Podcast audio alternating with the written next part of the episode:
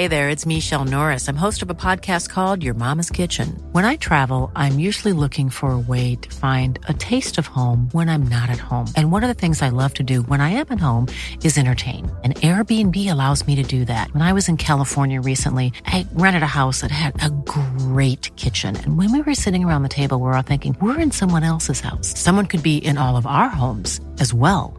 If you have a home, but you're not always at home, you have an Airbnb. Your home might be worth more than you think.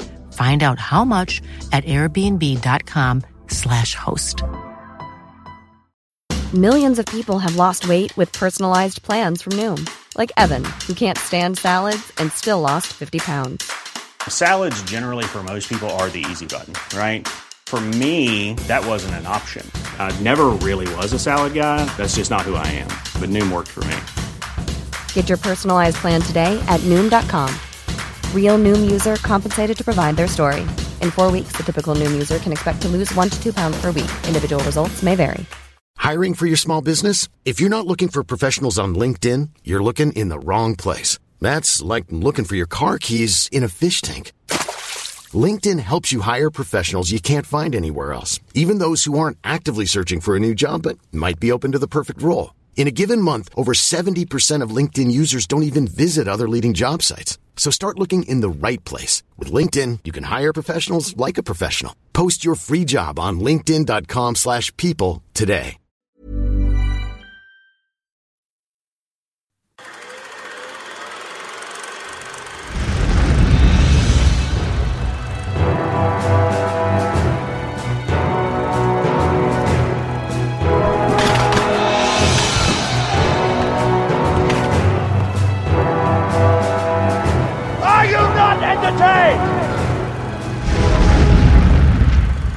Hello, everyone, and welcome back to uh, History in Technicolor with uh, David Crowther and my colleague Wolf O'Neill. Excellent, hello, Wolf. So, this is what's happening here. We are restarting the History in Te- Technicolor. Woo! How exciting is that? Your life, yay! Your lives are saved. Yeah. Um, probably not that exciting, but you know we're quite excited. And then what we are going to do is we're going to do a season of 12 films, which is going to start in two weeks' time with The Last of the Mohicans. So I hear you say, asking the obvious question what is the obvious question, Wolf? Um, why didn't the season start now with this movie? Yes, that is the obvious question. So what are we doing here now if the first one is The Last of the Mohicans? Well, we were rather inspired by the arrival of the dig. And so we would thought that we would do that and slip that in really quickly. I think we're almost a bit late actually because the interest in the film has been so enormous. Rarely have I seen so much chat uh, on one particular topic since Brexit. So did I mention Brexit? Um, yes, I believe you did. Ah, darn. Anyway, so that's what we're going to do. We're going to have um, uh, sort of an introductory episode on the dig here, and then we'll into our season 12 in a couple of weeks' time with the Last of the Mohicans. Okay? Perfect. So, shall we get started? I think there's an, an obvious question you normally ask me at this point, Wolf. Um, I, I would ask you, David, why did you pick this film? That is a great question, Wolf. I'm so glad you asked it. Well, the first thing is there was so much interest in the film. Everybody's been talking about it. Probably, I don't know if everybody on this listening to this podcast has posted or joined a discussion group on Facebook or website or whatever. But there's been loads of chat about it. It's been very, uh, there's been loads of interest in it. Secondly, I have an emotional ta- attachment to Sutton Hoo, Wolf, and I'm going to try not to burst into tears, okay? So there I am at St Andrews University. Really, the amount I have done on Anglo-Saxon England is in my life is limited to a, a little bit of time in primary school, probably of Anglo-Saxon farming techniques. So really, Anglo-Saxons, you know, I was still a believer in the poem William the First is the first of our kings, not counting Ethelred's, Egbert's, and things. So I was probably from that camp. What transformed my attitude towards Anglo-Saxon uh, England were these absolutely exquisite objects in uh, on Sutton Hoo and learning about Sutton Hoo and learning about early Anglo-Saxon England uh, in university. We didn't do very much on it, um, but it's a, a, fascinating period.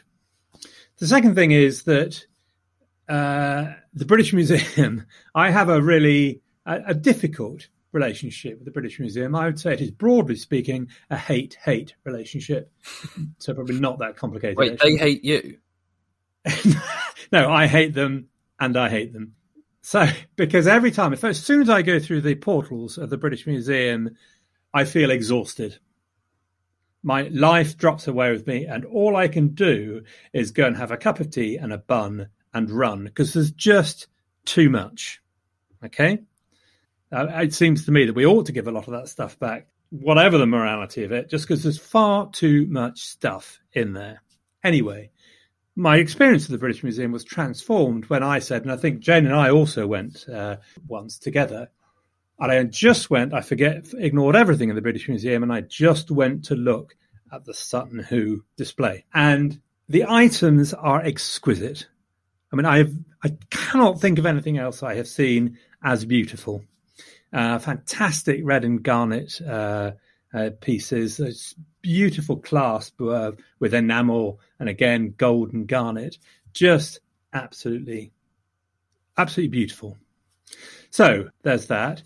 And then I think something which came out of the film, there is something very fundamental about Hoo to me in terms of a uh, an archaeological dig. Am I going on too much? I probably am. But anyway, one more one more thing. Uh, it's a bit like Stonehenge. It's about Avebury, a bit like Avebury Circle. I get the same feeling when I go and see the Sutton Hoo display. This is where we came from. You know, Avebury and Stonehenge are all about our, our British and our, our Celtic heritage, and actually probably pre-Celtic. I'm not quite not very good at Stonehenge. Sutton Hoo is about the arrival of these migrants, these Germanic migrants. It's something very fundamental about it. So it's Sutton Hoo's important to me as it happens, I read the book uh, and found the book a bit of a bore, I must admit. Anyway, interesting. But, um, yes, it's quite interesting. So that's why I chose this film. Do you need to tell us what the film is about, or do you think everybody already knows? Very briefly, why don't I tell you, give you an introduction to the film? So, um, but uh, but yes, I agree. So much has been written that it's hardly necessary. Uh, this is about the discovery of a high status Saxon burial in 1939. It's probably the most important find ever in England, certainly from the Anglo-Saxon era. The film was based on a book of somebody related to Mrs. Pretty. I should know. I think nephew. I'm guessing. So we have that difficult thing actually in this episode of talking about how it differs from the book and how it differs from history. The director is uh, an Aussie called Simon Stone, who hasn't done a vast amount of film work, actually, very much international theatre oriented. And it's got a really good cast, actually. So the central characters in The Dig, uh, the film is about Mrs. Pretty, who owns some land which has got some mounds on it. And I think she buys the land, actually, specifically because she's really interested in archaeology and very interested in these mounds. And she employs a local man, Basil Brown, to come and have a look at them for her. Basil Brown is not exactly uh, an amateur, but nor is he a sort of Don university educated excavator, but he's done quite a lot of work for the Ipswich Regional Museum. Ralph Fiennes plays Basil Brown, Carey Mulligan as Mrs. Pretty. Then actually a lot of the other actors I don't know don't know so well, but I think they're very good. So Johnny Flynn turns up there. And uh, Johnny Flynn always has some association with me with this kind of same kind of subject because he wrote the theme tune to one of my favourite comedies, which is Detectorists, which has got a very similar feel actually to The Dig. It's about finding finding our ancestors, and they're also looking for an Anglo-Saxon king, uh, Sexred, well, an Essex king, Sexred. Monica Dolan is Mrs. Brown, who's not possibly one of the main characters, but I think does really well. Um, although I shouldn't be talking about that yet, should I? Sorry, Archie Barnes as Robert Pretty, the boy, and I think he does he does really well. And then Ben Chaplin as one of the excavators. Oh, and uh, Lily James as another one of the excavators, and the various other people. But basically, it's a it's a good cast. Is there anybody I should have mentioned, uh, Wolf? Who played Mr. Phillips? Because I recognise yes, loads is of John Stott. That, that sounds about right. I think I think it is John Stott. he was great. I mean, I think the cast is really really good. But going on to it as a film, then, well, first of all, you tell me what you thought. okay, I quite enjoyed it. I was a, I was a bit tentative because it's always how exciting do you make a film that's about archaeology mm. without taking it too far away from its actual subject matter to not really be a film about archaeology. So I wasn't sure, but within about five minutes, I was pretty captivated. Maybe it was the landscapes. It, it could have been that. I I was definitely hooked by those. Uh, yeah. And I just thought the cast was really good, especially Ralph Fiennes and Carey Mulligan. I thought they hmm. were. Without them, I probably wouldn't have enjoyed the film anywhere near as much. But they were really good, and um, yeah, it, it was terribly British um, in a good way. Huh? Um, I yeah, like I said, the costumes were really good, the production was really good, the accents were a joy.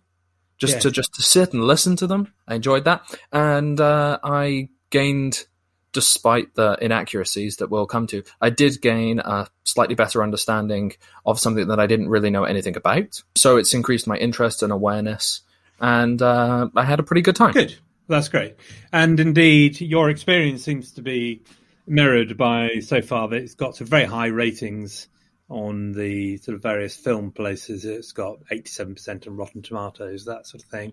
So people are responding quite positively to it with some some caveats, I think. Yes. And for me, okay, the, the positive things. I love the film to a slight disturbing degree in some areas.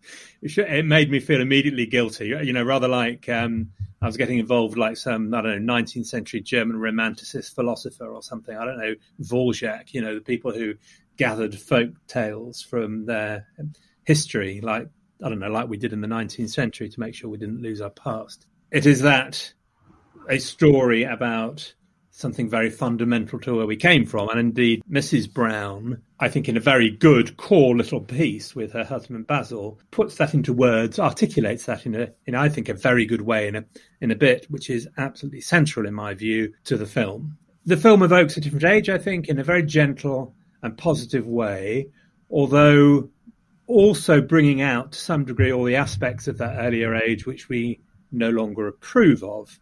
So, you know, what we'd say is social inequality, class structure, snobbery, and misogyny. But it is quite gently dealt with. Some of it is absolutely fine. To some degree, I objected to some of it, but we'll come to that in a moment. But the film is driven by two the characters. Basil Brown is beautifully played. Um, it helps that he looks like the real Basil Brown, and he does the accent beautifully. So that that's great. As a character, Brown comes across as level, humble but proud, refusing to be a pushover. So, for example, Mrs. Pretty offers him a, a, quid a week or something, and he says, "Right," and he's desperate to do the dig, but he says, "Sorry, I'm not your man." Doesn't make a fuss of it, but off he hops onto his bike. So Mrs. Pretty has to tool after him and uh, bring him back in pain twice the amount. There's something very, you know, as, as I would like the English to be, as it were. So I think he's very good and very positive character. And Mrs. Pretty also, although she, they don't hide the fact that she's very privileged, you know, she's definitely part of that class structure. You know, she is fair and reasonable. Throughout the film, she makes very sure that she gives everybody credit. So she gives Basil Brown credit, even when the British Museum move in and take over the uh, dig and rather sideline Basil Brown she's very keen to make sure she's determined to make sure he still gets credit.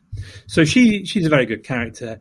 Her son is suffering a bit because he lost his father and Mrs. Pretty is ill, uh, and he's he's very troubled, and he does really well with that, you know. Um, and the relationship between Basil Brown and the boy, I think, is very moving and works well. Am I, I'm talking too much, aren't I? Do you want to say you want to intervene at any point?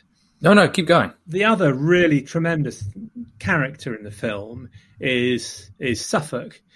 Um, much of the film, the house isn't in Suffolk. Actually, the house itself is in Surrey, and I think the dig itself is was recreated in Surrey. Not quite sure about that, but we see Suffolk a lot: the grassland, the lowlands, the river, and it's you know it's kind of halcyon. I mean, it's quite wet as well, but you know that's that, that's life you know, it adds a, a, a wonderful timelessness to to what's going on. Oh, and yes, the tone of the film generally. I mean, the, I mean, as you were saying, it's very British. It is beautifully low key in the way that I like my films. So, uh, you know, it's not the Avengers, and I think it's all the better for that in this particular case.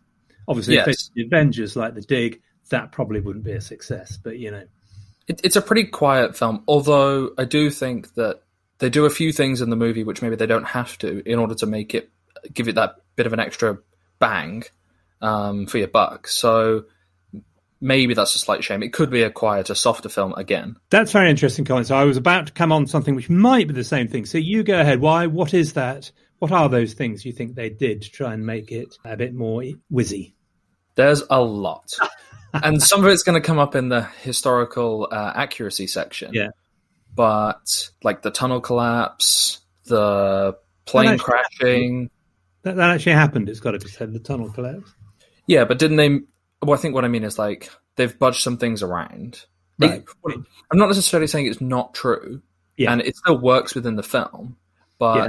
it's very handy that you get a life and death situation yes. while digging in Suffolk. It, it, it's a convenient moment that creates an obstacle, loads of tension, loads of drama. Um, because the film wants to keep doing that throughout to kind of keep you engaged. The plane Yeah. crashing and the, trying to rescue the pilot. Yeah. Um, Lily James's character with the Yes. all of that romance and and love interest stuff that's really pushed to the forefront, and then you know the constant threat of the war.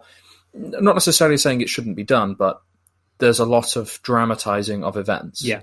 and a fair amount of fabricating for entertainment purposes, which and I kind of understand, but I mean, I think I entirely agree with you, um, which is most disconcerting.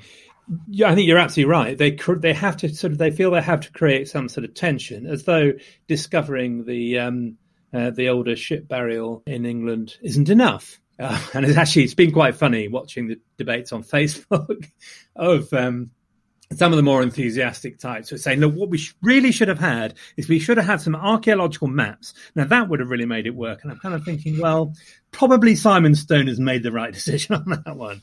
But the Peggy Piggott thing, um, Ugh. the, the Johnny Flynn thing, for me was the most annoying because I don't see. So it seems to me, just you know, hear me out, and I'm I'm sorry, you can tell me I'm just an old old fusty. Is that they kind of felt, look, what do we know about the 1930s? What does a film in that period has to have? Oh, well, it's got to have snobbery, it's got to have class prejudices, it's got to have inequality, it's got to have misogyny. So we're going to put all those in. We're going to marginalize Basil Brown. Mhm. We're going to make Peggy Piggott somebody who is patronized by everybody. Oh, and also we need some romance, as you say. So we're going to have Johnny Flynn in there, and it's going to be sex. yeah, a little bit of light nudity uh, in the an ar- archaeological dig movie. Yeah, that's right. And and we're going to make that. You know, we're we're going to make Peggy Piggott an object of fun, and people are going to make fun of her. So there's a rather ludicrous bit, and I, I just, I mean, I don't believe that is is accurate, and I wish they didn't have to do it. Peggy Piggott was a re- was a pretty experienced archaeologist. Piggott in the film, uh, Peggy Piggott, she wasn't a stupid person. She wasn't a, you know, she wasn't portrayed as an airhead, but she was. She did a couple of silly things, and she was patronized everybody because she didn't have a. She apparently wasn't, you know, in the film she wasn't up to the archaeological bit, where in reality she was. Um, so that really annoyed me. They should have given her her due in the film, and her due was more than that. And I don't think it needed the romance. Jonathan was a made-up character by the book, and there were actually two photographers related to Mrs. Pretty who took all the photos. And I just thought it was irritating, annoying, and pointless. Uh, 100% agree. To the point that when I watched the film, I actually quite enjoyed the film because I didn't know any of the history. And I could kind of see what they were doing with the romance and the Lily James character. But again, I didn't know much better. So I was, I knew that they were kind of doing something. And they were obviously adjusting the truth, but I was like, I'll give them their due for now. My appreciation for this movie radically declined the moment I clicked online to look up any of the history related to it. And then when I realized what they'd been doing and how badly they'd mistreated the majority of the characters in real life, the real people, it, I became infuriated, and I will uh, go on for a long time later um, about that. Well, maybe not for a long time, very briefly to expand on this Yeah. this role of Peggy uh, and everything they do in this film because I, I did not enjoy it at all. No, I thought it was very annoying. I mean, also, funnily enough, in doing that, they also sell Stuart Piggott short. I listened to an article by a chap called Professor Martin Carver, who's a well-known archaeologist, and uh, who looked at the dig, uh, you know, the actual dig itself. He says that Stuart Piggott was one of the key people in the dig. He his ability to visualize the the layout, his his ability to re- recreate in drawings what was going on was absolutely essential to the success of it. And none of his qualities as an archaeologist come across at all. And so he sold down the river as well. Yeah, he's terrible at his job. He's really annoying. They, Yeah. I even feel like they, not. I'm not being ageist, but it's definitely weird that they cast an actor 30 years older than the actual person, and I feel like it's Yeah. it's kind of done to make him unattractive and Yeah. to make us dislike him more because of how old and stuffy he is. And then he's kind of then he's one of the lads, and they're all like, "We're going to rush down to the pub." It's terrible. Yeah, it's not good at all. Okay, so so as a film, well, I think we both agree it's sort of a game of two halves, Jim. I mean, personally, I think the stuff about Basil Brown and Mrs. Pretty and the son are done beautifully. Just the right level, actually, of that bet- between them of deference that you, that feels authentic for the time. Agreed. I mean, I even actually forgive the thing about the British Museum because I think you know you could believe experts coming in and wanting to take over, and that gives that sort of tension. And you do need some tension in it. So, okay. So, in summary, it's kind of a game of two halves, isn't it, Jim? If I may call you Jim, some of it is really beautifully done, and I think that's enough for me to have really enjoyed the film. Some of it is a bit annoying and doesn't really doesn't really work very well, or is at least unnecessary. Nonetheless, it wasn't bad enough for me to think, "Oh, this is terrible. I'm going to turn it off." So, in general, I really enjoyed the film, and it's a lovely subject to write about. And parts of it, I absolutely loved. I absolutely loved the Basil Brown, Mrs. Pretty stuff. Yeah, agreed. This kind of is what's most frustrating to me about the film. That I feel like the Mrs. Pretty and Basil Brown stuff, and to do with their family and the dig, is great and it works. And any creative license that they use within that storytelling works for me. And I'm happy to go on the journey that they're going on, even if sometimes it could be a little bit overly um, meditative or saccharine. I'm fine. I'll go with that. It's for entertainment. What I find really annoying is it, the film undoes all of its good work with all of the kind of um, side characters, of which they seem to just radically change history for absolutely no reason. And I don't think that any of the creative decisions they make with those characters, the um, Peggy and the others, they don't benefit the film in the slightest. And in, in fact, they just detract from it. It is almost two halves, isn't it? Yeah. You know, the first half's really good, blah, blah, blah, blah, and then suddenly Peggy Piggott and Ben Chaplin take over, and suddenly uh, some of the impetus of the film uh, has gone. Not all of it. It does feel like but, you know, it feels like a filmmaker who doesn't have the full confidence in making a film about an archaeological dig, and that people are interested in the history or those characters. I mean, we are in the golden age of archaeology, aren't we? I mean, aren't we? Isn't it, we're not long after you know I've looked upon the face of uh, Agamemnon and things like that, and uh, Howard Carter and all that sort of thing. So maybe we should do the films about that. Anyway, so I think we agree on that. Yeah. Well, so what I was going to say is because the film adds Yep. all this additional stuff, and it's clearly trying to put a bunch of messages forward, some of which you've already referenced. Um, what do you think the film is saying about class and gender? Well, I think it's it's saying all those really hack, hackneying things, you know, without much subtlety. Oh, in that in those times, women were, were uniformly and inevitably treated as uh, third class citizens. Um, anybody who who wasn't the right social class would be ignored um, or marginalised and I don't reading about the the what actually happened there is an element of that, obviously, in the sense that you know we are in a society where uh, women are marginalised. We are in a society which is hierarchical and class based. But as I understand it, there's not much of that in the dig. Peggy Piggott was brought in uh, for her expertise and used for her expertise. Basil Brown was slightly marginalised, but he wasn't removed from the dig. And his talents were appreciated. So, moving on to the, some of the history stuff, a paper was produced by uh, the head of the British Museum. Who is that? Sorry, you mentioned names. Charles Phillips. Mm-hmm. Wherein Basil Brown's contribution was mentioned.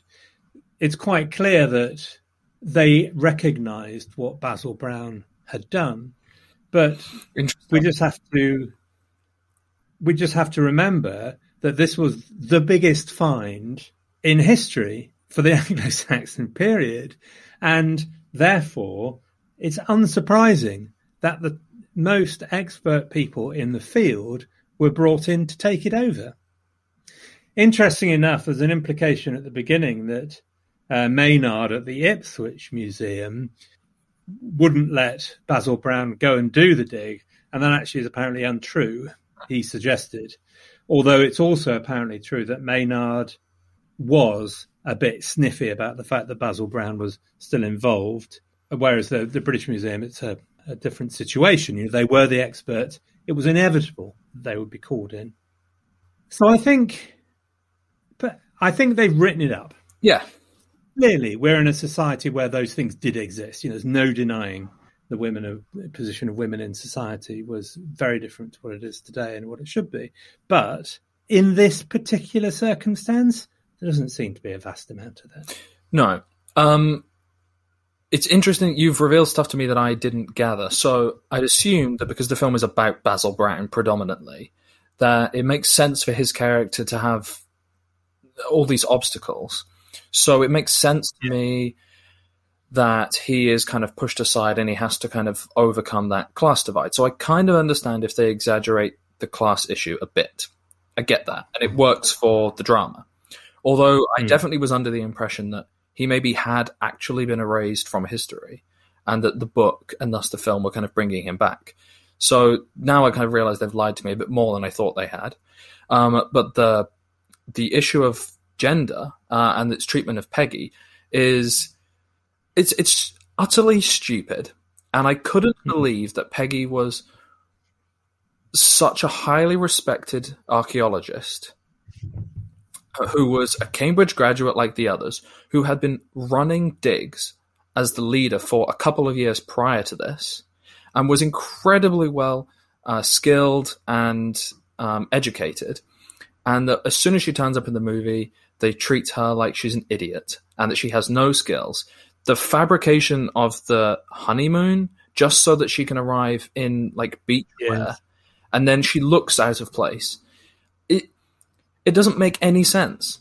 And no. what I find frustrating is if you, if you why do this woman such a disservice to mm-hmm. try and push this narrative that didn't exist particularly in the context of the story it's like why do you have to tear her down to then remind us that um, we do live in a patriarchal world? We're all aware of that, but Peggy managed to overcome some of those issues and was doing a really great job. But instead of showing us a strong, successful, intelligent woman who is helping with this great discovery, they have to belittle her and undermine her, and then give her a romantic arc rather than like a career based or intellectual arc. It's I mean, that is the most outrageous thing of, of, all, isn't it? That is the thing that gets your heart to the collar. Not only do they denigrate her professional competence in order to run the misogyny story, they also make, make her have a romance. Yeah. So they're misogynistic I mean, me. in creating this storyline to say that. Yeah. It, uh, anyway. And then, don't even. So then, right. also, I don't know if you noticed this, uh, and it doesn't bug me as much but I think it all plays in together into this idea that the filmmakers are perpetrating all of the problems they're trying to fix with their kind of fake storylines. Hmm. Almost immediately into the movie, I kept thinking, is is Carey Mulligan wearing old makeup? She looks really weird. And that was when I discovered, as soon as I quickly searched online, that they'd put old makeup on her so that she could play a woman who was um, 25 years older. Um, oh no, 20, 21, I think, years older than she actually is, because they didn't want to cast um, an actress who was in their late 40s or 50s. And then, so it, just the casting's really weird, like you say. Yeah. Um, I mean, that is very odd. I must admit, I hadn't realised that at all. Um, she's 35 and she's playing a 56 year old. And she has to wear old makeup. yes. And this, and this is the stupid thing. If they, the filmmakers have openly said that they're taking creative license, fine. So if you're going to change the, if you want to cast Carey Mulligan in this role, and you because you think she's the best for the role, don't give her old makeup. She can still have the same character arc, have the same role, and even still have the same fate. She's just a bit younger. Like they clearly didn't care that Ralph Fiennes is seven years older than Basil Brown, and they clearly didn't care that um, Ben, what's his name, was thirty-one or thirty-two years older than his real-life counterpart. So I don't know. I j- yes. it says to me, I hadn't even realised that, and Yeah. there was no. I'd I'd assumed that she was the age she looked, and that she got, you know, she began to look uh, a bit ropey because she was ill and dying. there's been some controversy Um, about it as well. As soon as I searched, Can I just distance myself from that last comment? In no way do I think that older people look ropey. um, good. Thanks for clearing that up. Not my intention, obviously. Um, so Although, you know, some cases like me, they do. But anyway, sorry, carry on. You Well, were trying to say something. The last point I'll make about that really quick is that in addition to doing a disservice, which basically says there's no middle-aged um, women who can play this role, um, I also think that there's almost a strategic decision to create that kind of classic um, semi-romantic relationship between a fairly old uh, male actor with a fairly young female actor. Obviously, we've seen it happen in millions of films the entire time. So, you know, Sean Connery is to have a romantic interest with Catherine Zeta Jones, who's like 45 years younger than him.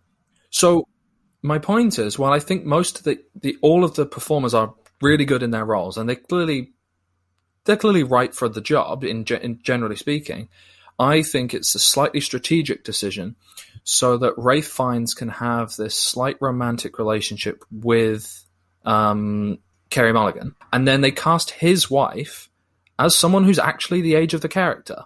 So then she, Yeah. she looks so much older than Carey Mulligan. So you're like, okay, I kind of maybe understand why you're spending all this time up in the big house with Carey Mulligan, Ralph Fiennes.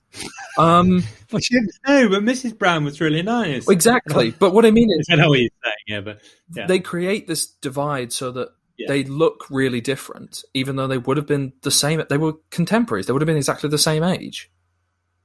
I must admit, I didn't quite get. I mean, obviously, I, what we say. I didn't quite. I didn't feel that at the time. I must admit, I didn't really feel that there was any chemistry, any that of that kind of sexual chemistry between Mrs. Pretty and Basil. Um, I felt it was a very traditional relationship, Yeah, I'm not. uh, but you know, I'm not trying to force like uh, necessarily a, a sexual thing, but I definitely think that there's some stuff that the movie's doing, and I think it's just they're trying to make it more appealing to an audience. They think that's what they want.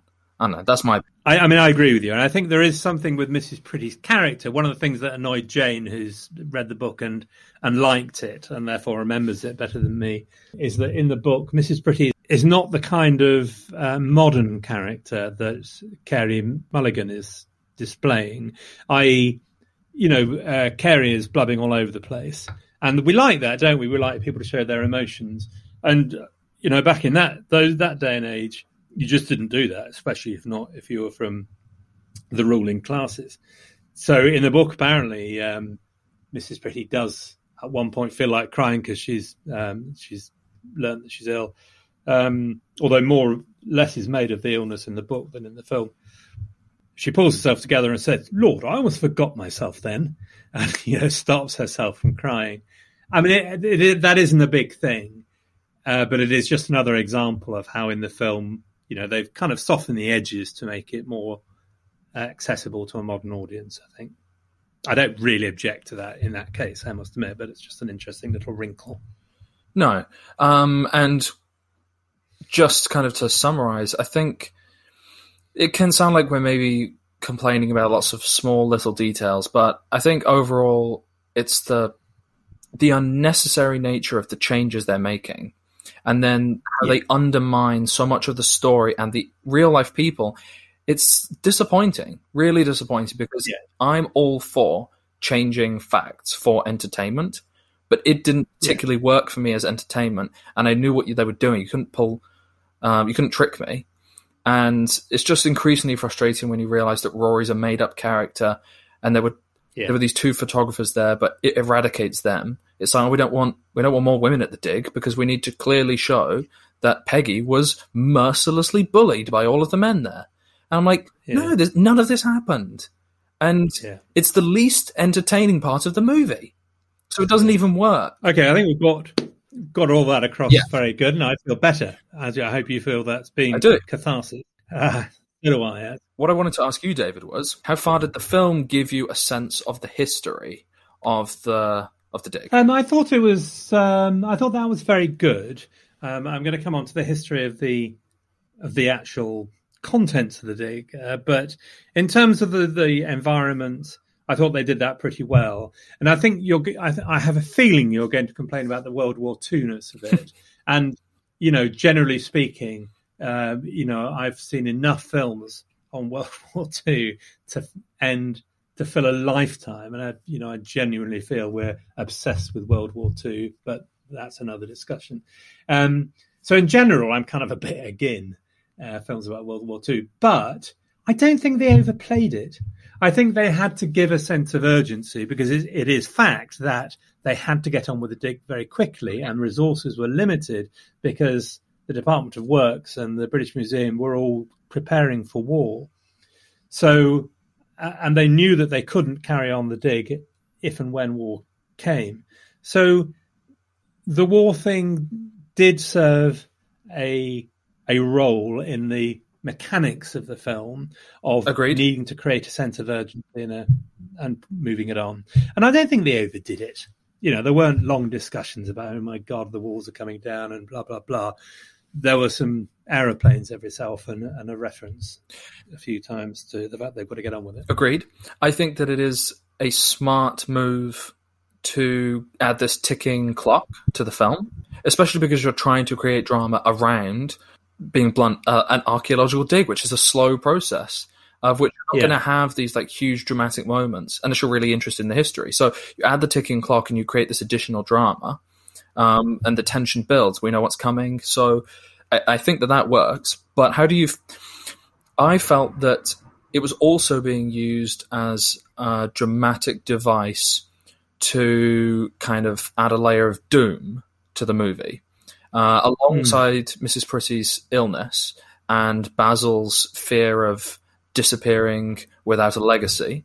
Um, did you feel like it worked when they were using it to kind of support the narratives they were pushing with their central characters. I kind of feel it. To be honest, I really didn't object to the World War II thing, but I quite understand why why you would because you know just had sort of had enough of it. But I thought it worked fine. I think that feeling of doom probably was there. Okay, so I think we've discussed uh, most things about the film. Did you have any other questions, Wolf? I did want to know because I don't know this. Um, what was the significance of the actual dig at Sutton Hoo? Very good. Well, I'm very glad you've uh, asked me that because I did also want to mention about the amount of history you actually get in the dig of uh, Raedwald. You get a little bit of it in the film. They try to. So Charles Phillips announces this is the end of the Dark Ages because and there, what he's referring to is that a very high status burial. Well, first of all, the simple thing is here are a group of people that we have always we had always considered to that point to be basically barbarians. The old Roman history that the barbarians at the gate, the the, the Saxon shore, Roman civilization being swept aside by these these barbarians. In this dig, what they discovered was incredibly sophisticated work. That work is of two kinds of, of, of local work using uh, of exquisite quality using materials from a long way away. So garnet, I believe, came from India, but also um, showing a network of trade. So many of the items came from Byzantium, for example. So these were people who were a capable of producing high quality stuff, B had an appreciation of that, C were linked into a, a wide network which actually ran as far as India. So suddenly we're thinking very differently about Anglo Saxon culture and society, because also society needs to be quite sophisticated in order to create these kind of elites. And although we don't, you know, we don't like elites and all the rest of it, we want to be equal. In in the history of this time, the development of elites shows the development of society, development of trade, increasing wealth, all these things. Was this the first time that we discovered they had currency? I can't remember if the coins in there were there manufactured. I think they were used from elsewhere. I could be wrong about that. So it's very significant in terms of our understanding um, of Anglo-Saxon society. So in terms of the film, I wish they had shown a bit more. I mean, we see some glittery gold stuff, and I don't know what the the right you know the rights are in this, and presumably, I'm pretty sure, presumably they can, you know, go and open the cabinets at the British Museum and say, "Can we borrow those for these for the afternoon?"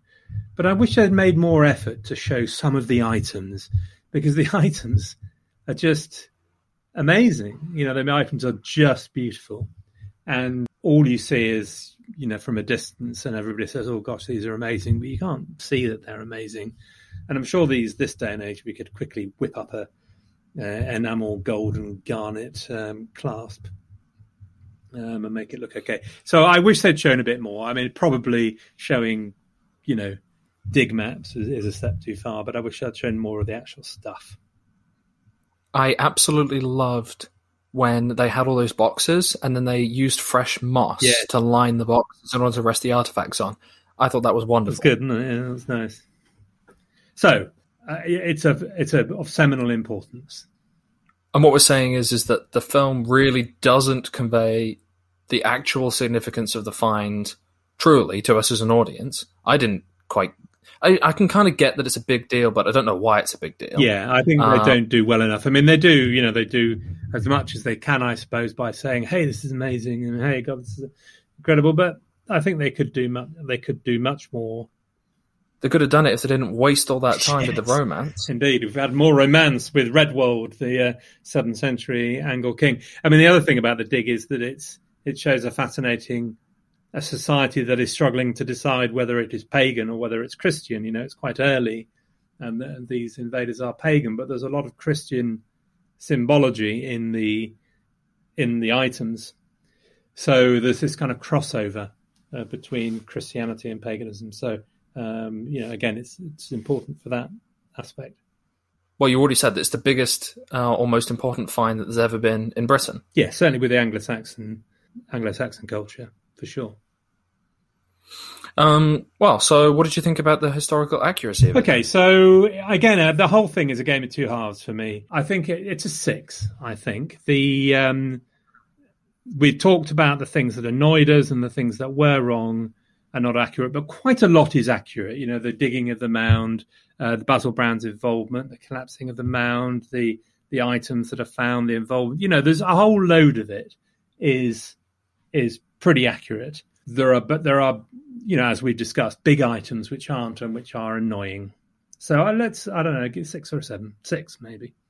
Yeah, I mean, I'd gone with a five, but that was more just because I was so infuriated by how badly they wronged Peggy and a number of other people at the dig.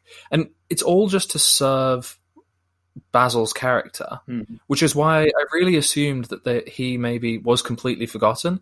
But then it turns out everyone knew he was, and uh, he did get some credit. So I was a bit like, oh, so you didn't really need to do that. Yeah. Um, yeah, I think it's worth obviously explaining. It's based on a novel, and the novel itself Yeah. openly admits that it doesn't really attempt to convey history in the way that it was. Yeah. So it's an adaptation of an unreliable source. And then as a movie, the director is openly like, well, the novel departed from the truth in many aspects and didn't attain to be sort of accurate. So the scope for departing from historical accuracy is easy for them to to work within. Yeah, I mean, Robert Lomax is the is the invention of the book. It should be said. Yeah, I think just uh, the point I was making is that how accurate can you expect this film to be Yes. when it's trying to be entertainment based on a book Yeah. that um, is also trying to be entertainment. But it is also, I think, worth noting that some of the things that it gets right, it gets really right. Basil Basil Brown's character is excellent and beautifully described. Suffolk is beautiful. The dig is really well laid out. I mean, you know, I love the the Sutton Hoo dig because although people say, "Oh, well, it all rotted in the acidic sand," those ribs are very, very evocative. You know, the ribs of the ship. I think almost more evocative than the ship itself was there. Um, they did a lot of that really well. Because I, you know, we might be going on to the negative, getting too negative about it. Annoying that those bits are. It did a lot really, really well. Yeah, and I wasn't even from some of the inaccuracies that come up. I wasn't too bothered by a lot of the practical details, like how they compressed all the excavations from over two seasons into one, and they didn't show all the extra time with a few of the other mounds that they did first. Uh, I'm like, okay, that makes sense for Yeah. for the purpose of this film. That that works. Um, and so obviously, before they knew about the rivets, and they kind of knew that they were dealing with Anglo-Saxon remains. In the film, they try to they try to make it like Basil's the only intelligent person there, and he's the only one who knows, and the others had no clue. But they'd already found the rivets, so they were like, "Oh yeah, this is Anglo-Saxon." Um, that was the impression I got from when I read about it. But again, I'm not I'm not too mad about that because it works for the narrative of the film. Yeah. Okay, and qualitative as, a- as a film, marks out of 10? Maybe this is generous, but I went for a six. Okay, I don't think it's generous at all. I mean, I went for an 8, which is probably reflects, you know, I should probably mark down and go for a for a 7 at most because I, you know, I love the bit about Basil Brown, Mrs. Pretty, The Dig, Suffolk so much that I would watch this film again probably a few times and just go and make a cup of tea for some of the bits. So I, I'd give it a seven because I, you know, I, I really did enjoy the bits it got right. Yeah. Uh, and in fairness, even the bits it gets wrong, they're more egregious kind of after the fact. During the film, it's pretty, it's such a gentle film that it's hard to be offended by it. Um, I just think it's, like as we said, it's pushing narratives that it really doesn't need to push. And then it's kind of doing itself a disservice and everyone involved. So disappointing. Okay, and would you recommend somebody to go and see this film if they knew nothing about uh, Raedwald, the uh, early seventh century uh, Angle king? Y- yes and no. I would base it upon Don't who I was that, recommending it to. I mean, you can't really say yes and no. You should Um, or should not go and see this film. It, you know, isn't great advice. Well, but my advice is like, um, if I was rec- if I was recommending it to Millie, I wouldn't recommend it. But if I was recommending Right. it to my parents, I probably would recommend it. Right, I see. Okay, Uh, excellent. uh, am I am I still skirting around the answer? No, no, that's a very good answer, actually. I think that, that's excellent. So, lovely. Thank you very much, Wolf, and thank you for listening, everyone.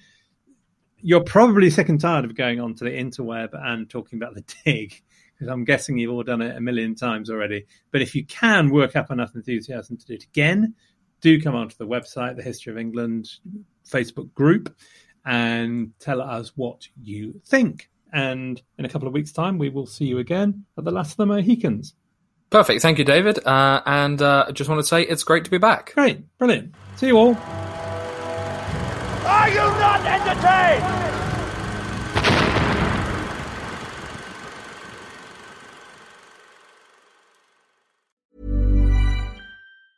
Planning for your next trip? Elevate your travel style with Quince. Quince has all the jet setting essentials you'll want for your next getaway, like European linen, premium luggage options, buttery soft Italian leather bags, and so much more. And is all priced at 50 to 80% less than similar brands. Plus, Quince only works with factories that use safe and ethical manufacturing practices. Pack your bags with high-quality essentials you'll be wearing for vacations to come with Quince. Go to quince.com/pack for free shipping and 365-day returns.